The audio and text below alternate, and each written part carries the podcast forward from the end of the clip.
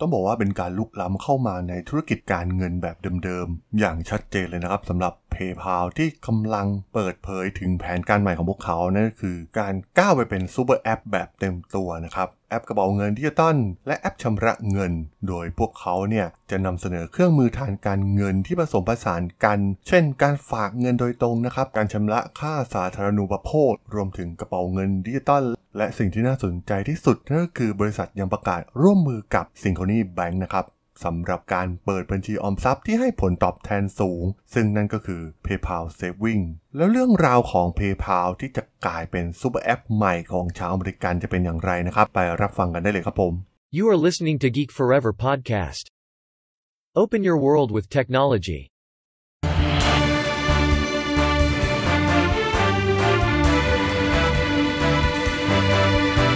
This is Geek Daily. สวัสดีครับ ผมดนทราดนจากดนบล็อกนะครับ และนี่คือรายการ Geek Daily นะครับ รายการที่จะมาอัปเดตข่าวสารแวดวงธุรกิจเทคโนโลยีและวิทยาศาสตร์ใหม่ๆที่น่าสนใจนะครับสำหรับใน EP นี้นะครับจะมาพูดถึงประเด็นที่น่าสนใจนะครับข่าวล่าสุดที่เกิดขึ้นนั่นก็คือ การปรับตัวครั้งใหญ่ของบริการชำระเงินอย่าง PayPal นะครับก็อย่างที่กล่าวไปข้างต้นนะครับ ตอนนี้ PayPal กำลังรวมเอาบริการต่างๆ มากมายนะครับที่เพิ่มความสะดวกให้กับผู้ใช้ของพวกเขานะครับไม่ใช่เป็นแค่กระเป๋าเงินที่จะต้นเพียงอย่างเดียวอีกต่อไป ต้องบอกว่าการเปลี่ยนแปลงครั้งนี้นะครับก็จะทำให้ PayPal เนี่ย กลายเป็นยูทิลิตี้การชำระเงินที่ผูกติดกับบริการต่างๆนะครับ แล้วทำให้พวกเขาเนี่ยกลายเป็นแอปทางการเงินที่สมบูรณ์ยิ่งขึ้น แม้ตัว PayPal เองเนี่ยจะไม่ได้ตั้งเป้าหมายว่าจะเป็นธนาคารนะครับ แต่ว่าก็ต้องมองจริงๆนะครับว่าแอปใหม่ที่มีการเพิ่มฟีเจอร์ต่างๆ เข้ามามากมายเนี่ยกำลังเข้ามาแข่งกับแบงก์โดยตรงนะครับ แต่ว่าส่วนนี้เนี่ย PayPal ก็มีธนาคารเป็นพันธมิตรนะครับ รวมถึงในส่วนของการชำระเงินต่างๆ และ คุณสมบัติต่างๆ เหล่านี้เองนะครับ จะทำให้ PayPal เนี่ยสามารถแข่งขันได้มากขึ้น ซึ่งก็เรียกได้ว่าเป็นการแย่งส่วนแบ่งหลักเลยนะครับ ของเหล่าแอปที่เป็นธนาคารดิจิตอลในมือถือแทนที่จะใช้รูปแบบธนาคารเดิมๆที่เป็นสาขานะครับแน่นอนว่าพฤติกรรมเหล่านี้เนี่ยมันก็เหมือนกันทั่วโลกนะครับ ตอนนี้คนกำลังมุ่งไปสู่สังคมที่ ไม่ใช้เงินสดมากยิ่งขึ้นนะครับในไทยเองก็มีการปรับตัวนะครับในส่วนของธนาคารต่างๆ อย่างที่ข่าวที่ล่าสุดที่ออกไปเมื่อวาน ก็คือเรื่องของธนาคารไทยพาณิชย์ที่มีการปรับตัวครั้งใหญ่นะครับซึ่งแน่นอนว่าเราเห็นได้ชัดนะครับว่าตัวอย่างของ PayPal มันก็ชัดเจนนะครับว่ากำลังลุกคืบเข้าไปในธุรกิจแบงก์แบบเดิมๆนั่นเอง ซึ่งการปรับตัวเนี่ยเป็นสิ่งสำคัญมากๆนะครับกับธนาคารดั้งเดิม ซึ่งถือว่า SCB เนี่ยทำได้ดีมากๆนะครับในการปรับตัวก็อย่างที่ทราบกันนะครับหากไม่มีการปรับตัวนะครับเหล่าแอปเหล่านี้นะครับแน่นอนว่าตอนนี้เนี่ยมีสตาร์ทอัพมากมายที่ทำเกี่ยวกับ Payment หรือบริการต่างๆ ที่เกี่ยวกับทางด้านการเงินนะครับ พวกเขามีเป้าหมายคล้ายๆกันหมดนะครับ เท่าที่สังเกตก็คือการมุ่งสู่การ disrupt ธุรกิจธนาคารแบบดั้งเดิมนั่นเอง อยู่ที่ว่าใครจะสามารถดึงลูกค้าได้มากกว่ากันนะครับ ซึ่งธนาคารชิงปรับตัวก่อนมันก็ได้เปรียบมากกว่านะครับ เพราะว่ามีพื้นฐานที่ดีอยู่แล้วในเรื่องของอระบบการเงินหรือการธนาคารที่เป็นพื้นฐานหลักของธนาคารดั้งเดิม สำหรับตัว PayPal เองนะครับสำหรับฟีเจอร์ใหม่ที่เพิ่มเข้ามาที่น่าสนใจนะครับ ช่วยให้ลูกค้าเนี่ยสามารถติดตามดูและชำระบิลจากบริษัทหลายพันแห่ง ทั้งค่าสาธารณูปโภค ทีวี อินเทอร์เน็ต ประกันภัย บัตรเครดิต โทรศัพท์ และอื่นๆอีกมากมายนะครับ ซึ่งรวมๆแล้วเนี่ยประมาณ 17,000 รายนะครับที่เป็นบริการที่สามารถที่จะชำระเงินได้ ผ่าน PayPal แล้วก็พวกเขาก็ได้เพิ่ม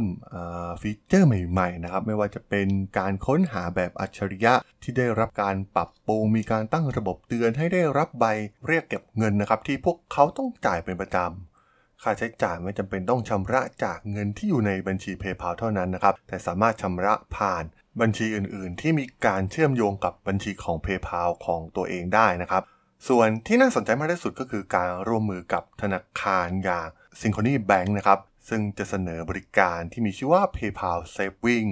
บัญชีออมทรัพย์ที่ให้ผลตอบแทนสูง โดยให้ผลตอบแทนเฉลี่ยนะครับร้อยละ 0.4 ต่อปี ซึ่งมากกว่าค่าเฉลี่ยของประเทศที่ราวๆร้อยละ 0.06 นะครับ ซึ่งต้องบอกว่าสูงกว่าถึง 6 เท่าเลยทีเดียวนะครับ ต้องบอกว่ามีข้อมูลที่น่าสนใจนะครับว่าลูกค้า ของ PayPal ประมาณครึ่งหนึ่งในสหรัฐอเมริกาเนี่ยแทบจะไม่มีบัญชีออมทรัพย์แม้แต่บัญชีเดียว ซึ่งทาง PayPal ก็มองว่าการรวมโซลูชันทั้งหมดบนแพลตฟอร์มเข้าด้วยกันเนี่ยถือว่าเป็นข้อได้เปรียบที่สำคัญนะครับสำหรับพวกเขา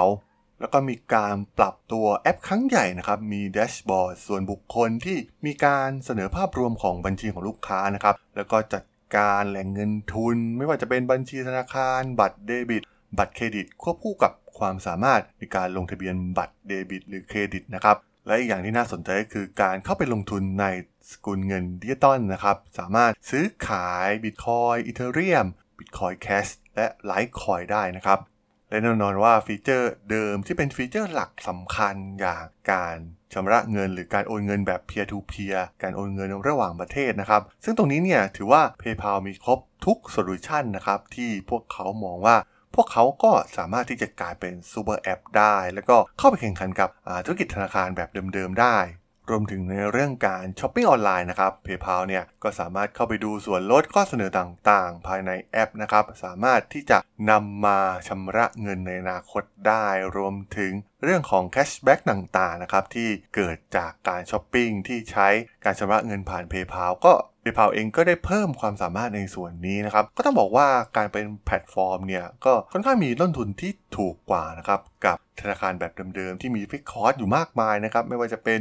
ในเรื่องของสาขาธนาคารเองพนักงานต่างๆ มากมายนะครับซึ่ง PayPal เองเนี่ยมีต้นทุนที่ต่ำกว่ามาก เพราะว่าส่วนใหญ่ก็จะเป็นต้นทุนในเรื่องของคน แล้วก็การพัฒนาแพลตฟอร์มเป็นหลักนะครับ ซึ่งก็ถือว่าน่าสนใจมากๆนะครับ พวกเขามีฐานข้อมูลขนาดใหญ่มี Big Data ที่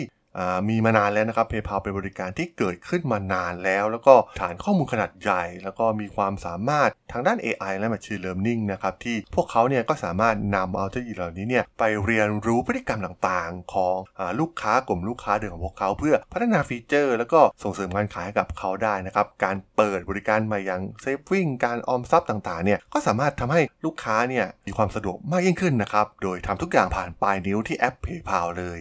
ก็ต้องบอกว่าแม้กระทั่ง PayPal เองก็ต้องปรับตัวนะครับ การที่พวกเขามองไปเป็นซูเปอร์แอปเนี่ยมันไม่ใช่เรื่องแปลกนะครับ เพราะว่าตอนนี้เนี่ยมีคู่แข่งมากมายนะครับในเรื่องแอปต่างๆ ที่เมื่อเข้ามาสู่ธุรกิจในวงการอย่างฟินเทคเองเนี่ยก็พยายามเข้ามากัดกินในตลาดเดียวกันนะครับ อย่างที่เราได้เห็นกัน ซึ่งแน่นอนว่ามันเกิดขึ้นทั่วโลกนะครับ ในโซนเราก็มีบริการมากมายที่เป็นแพลตฟอร์มยักษ์ใหญ่ Shopee Grab ก็กำลังเข้ามาสู่ธุรกิจการเงินเช่นเดียวกัน ทุกธุรกิจที่เป็นแพลตฟอร์ม ก็มุ่งไปสู่ธุรกิจเดียวกันนั่นก็คือการเงิน PayPal ก็คิดเหมือนกันนะครับแน่นอนว่าพวกเขาก็วางรากฐาน เพื่อผลิตภัณฑ์ใหม่อื่น ๆ ที่จะเกิดขึ้นในอนาคตนะครับ และที่สำคัญก็คือการเข้าไปสู่พื้นที่ของเรื่องของการลงทุน เพื่อแข่งกับแอปการลงทุนบนมือถืออื่น ๆ นะครับ ตัวอย่างเช่นแอปชื่อดังอย่าง Robinhood นะครับ ที่ตอนนี้ถือว่าค่อนข้างมาแรงมาก ๆ นะครับ แล้วก็ PayPal ก็จะเข้าไปสู่ธุรกิจนี้เช่นเดียวกัน เอาจริงมันเป็น case study ที่น่าสนใจนะครับ แม้กระทั่ง ธุรกิจที่เป็นแพลตฟอร์มอยู่แล้วก็ต้องมีการปรับตัวไม่ต้องพูดถึงธนาคารแบบดั้งเดิมนะครับธนาคารแบบดั้งเดิมยังไง ก็ต้องมีการปรับตัวอยู่แล้วนะครับในไทยก็เราจะเห็นที่มีการปรับตัวครั้งใหญ่ ๆ ก็มีอยู่แค่ 2 แบงค์นะครับที่เห็นชัดเจนมากๆก็คือแบงก์กสิกรกับอ่าส่วนของแบงก์ไทยพาณิชย์ที่ค่อนข้าง transform อย่างรวดเร็ว มีการสร้างนวัตกรรมใหม่ๆมามากมาย ก็ดีกว่ารอให้อ่าคู่แข่งอื่นๆ พัฒนาจนสามารถมาเกินกิน ส่วนแบ่งการตลาดของธุรกิจเดิมๆของพวกเขาได้นะครับ ก็ต้องชิงดิสรับตัวเองก่อน แน่นอน PayPal ก็คิดแบบเดียวกันนะครับ เพราะพวกเขาก็กำลังดิสรับธุรกิจของตนเองนั่นเองครับผม